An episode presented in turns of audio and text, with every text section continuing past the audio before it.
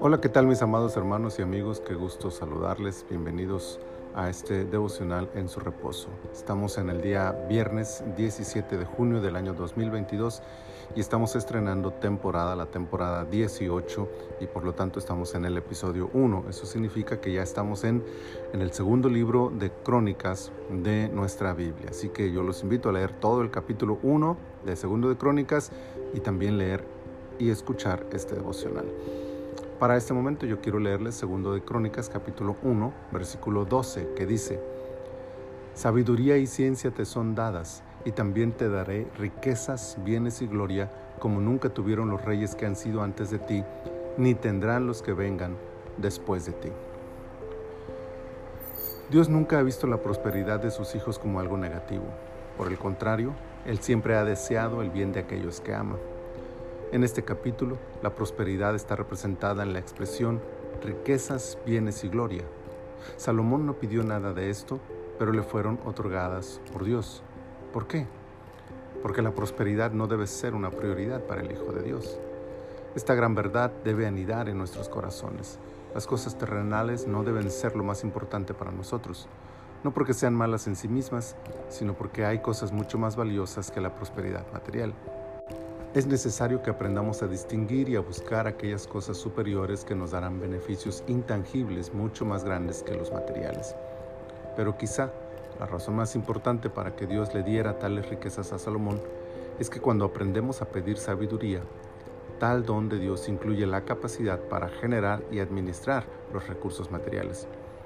Esto significa que si Salomón hubiera pedido riquezas, bienes y gloria, no hubiera tenido la capacidad para administrar, retener y multiplicar tales recursos.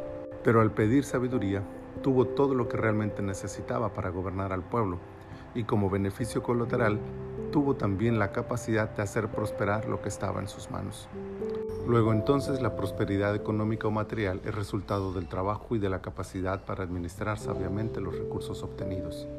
En otras palabras, la prosperidad es fruto del bien pedir y del bien hacer.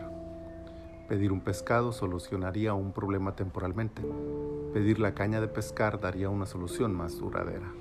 Como cristianos, no menospreciamos las riquezas temporales, pero las colocamos en una posición de menor importancia ante aquellos tesoros que del cielo nos son otorgados por Dios.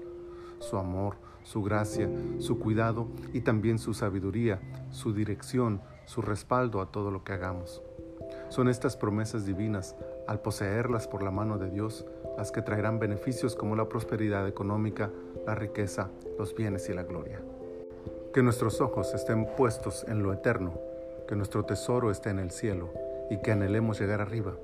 Y mientras tanto, que la sabiduría de Dios nos ayude a cuidar, administrar y multiplicar la obra de nuestras manos para la misma gloria de Dios.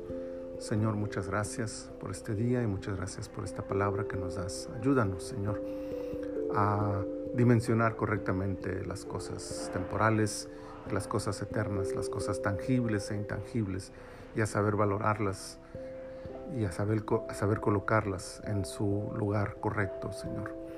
Que de esa manera anhelemos lo eterno, lo celestial, lo intangible, y que aquello material, aquello visible, aquello temporal, cuando llegue, sepamos administrarlo sabiamente para gloria tuya.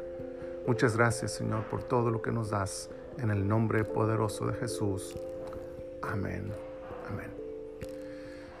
Que el Señor les bendiga este hermoso día, donde quiera que ustedes se encuentren.